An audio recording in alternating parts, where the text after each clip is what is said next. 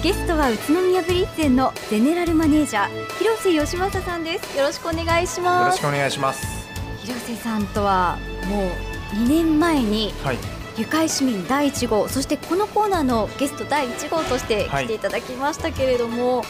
広瀬さん、はい、現役生活お疲れ様でした。ありがとうございます。今日は今までの感謝の気持ちを込めて、おもてなしをさせていただきたいと思って。本当ですか？はいそうなんです。なので今日は宇都宮ブリッツェン広瀬キャプテンの写真展が開催中のオリオン通りにある宮カフェ2階のプチプレリに来ています。はい。ね、いろんな写真ありますよね。自分の写真に囲まれて、はい、こうレストランで食事をするっていうのは多分ほとんどの方が世の中経験したことないと思うんですけどないです、ね、まあ、代表して言わせていただきますと、はい、まあ、ただただ恥ずかしい。まあ嬉しい反面ですけど、えー、はい、恥ずかしいですよね。いや走ってるかっこいい広瀬選手やこう自転車教室で優しくお子さんたちに教えている姿とか、はい、本当にさまざまな表情が見られますね。そうですね。こうやって見ると本当いろんなことしてきたなっていうのがなんかフラッシュバックするっていうか、はい、こちらは、ね、以前のねオランダで活動してた頃のチームの写真もありますし、えー、まあ、こちらなんかあのマレーシアでレース活動してたんですけども、はい、懐かしいです。20年間、ね、20年間。やってきましたから。まさにその自転車に人生を捧げてきたといった感じですけれども、はい、今回プチプレリは広瀬さんがオフの時も遊びに来るお店だというふうに、はいそね、そして今日は広瀬さんがおすすめのメニューがあると聞いたんですが、はい、こちらは4種類のチーズピザですね。僕チーズが大好きなんですよね。あチーズが大好き。大好きなんですよ。でよ、ね、このクワトロフルマンチョっていうのはもう、はい、このメニューとドリンクがあればもうずっと3時間4時間そのお店に居続けられるぐらい本当にガールズトークやってるような女の子たちずっと何時間もいるじゃないですか、えー、あんな感じでこのピザとドリンクあればもうずっといけちゃいます。涼星さんはボーイズトークをするそうですね、まあ、ボーイズトークっていうのはもういわゆるただの下ネタなんですけどね。そうなんですか。まあ早速ですので、はい、その熱々のピザを召し上がっていただけますでしょうか、はい、いただきます。美味しそうですね。いい香りしますねうまいですね。じゃあ私もいきます。うん。このね自分の写真に囲まれてこの美味しいピザを食べるっていうね。なんかどんだけナルシストなんだみたいな話ですよねいやそれにしてもこの1年間振り返ってなんといっても今年は広瀬さんにとって引退の年でもありましたし、はい、またブリッツェンは総合優勝した年ということで、はい、僕のまあ引退というよりもどちらかというとね、ええ、あの国内ツアーで優勝できたことがやっぱり大きくて、はい、まあ、このチームを立ち上げた時に実はもともと選手で走るつもりはなかったんです。あそうなんです。あのもうフロントの一人として、はい、まあ、チームに貢献していこうという思いで立ち上げたのでただなかなかロードレースで運営をしていくっていうのが財政的に厳しい状況の中でやっぱり僕が選手でやることで、まあ、1人の選手の人件費っていうことを削減できましたし本当にそういうこう懐事情があって実は選手をやってたんですよ。はいでもまあやり始めたらそんな言い訳にもならないですしやっぱり一選手として本気でやってましたよね、はい、でまあ本当にこう自分も運営と二足のわらじでずっと4年間やってきて、まあ、今年はそれが僕自身も優勝することもできましたし、はい、まあ、チームも優勝増田も個人総合優勝できて、まあ、こんなに素晴らしいこうシーズンを最後に現役をまあ終えれたっていうのはなかなかこうたくさんいる選手の中でも幸せな方だと思います。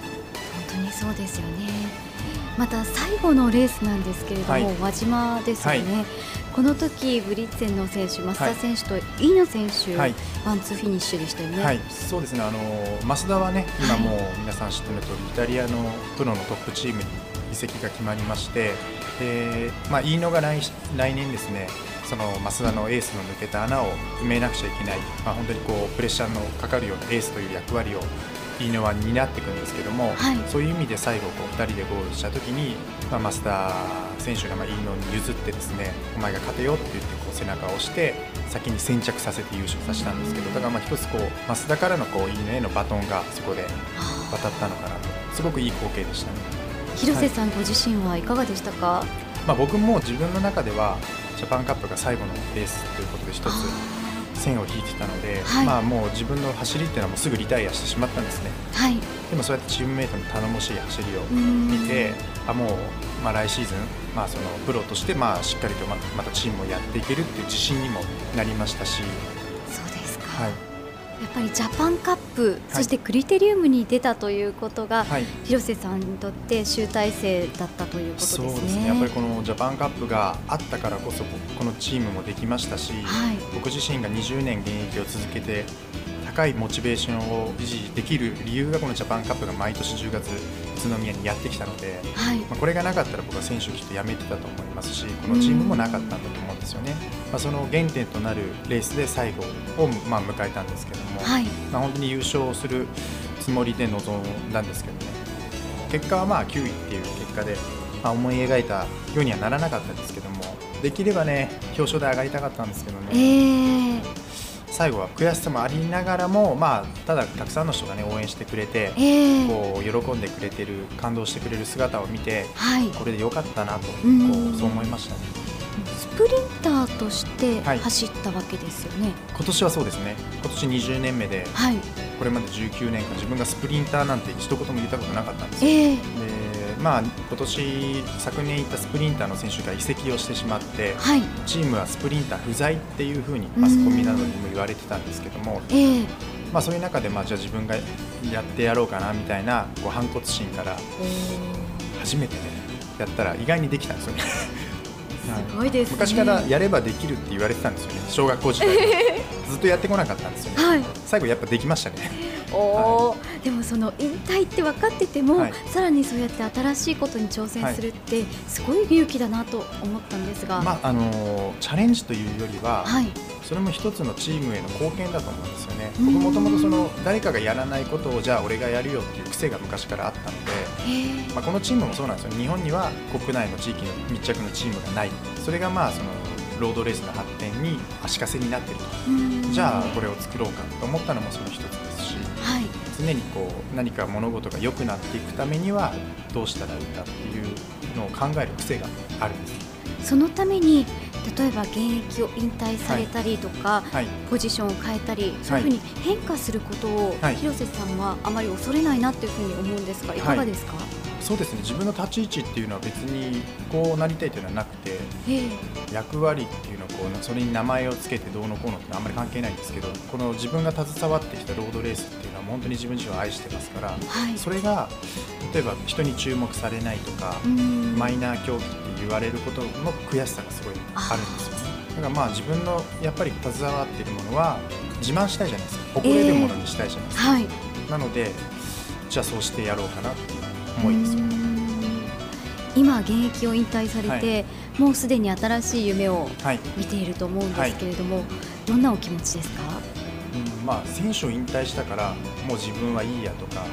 仕事をただやって全うしていけばいいやっていうものは全くなくてむしろあんまり情熱とかは変わってないんですよね。もともと自分も次やりたいことがあったから選手を引退したので、はい、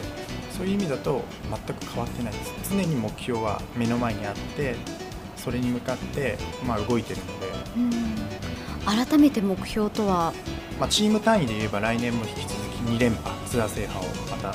目標にしていくんですけどもそれだけじゃなくてやっぱりもっともっとロードレースのファンを増やして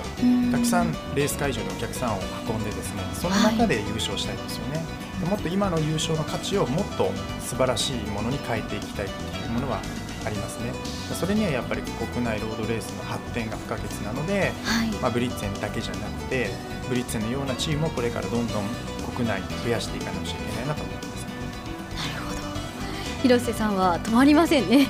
そうですね。多分死んじゃいます止まったら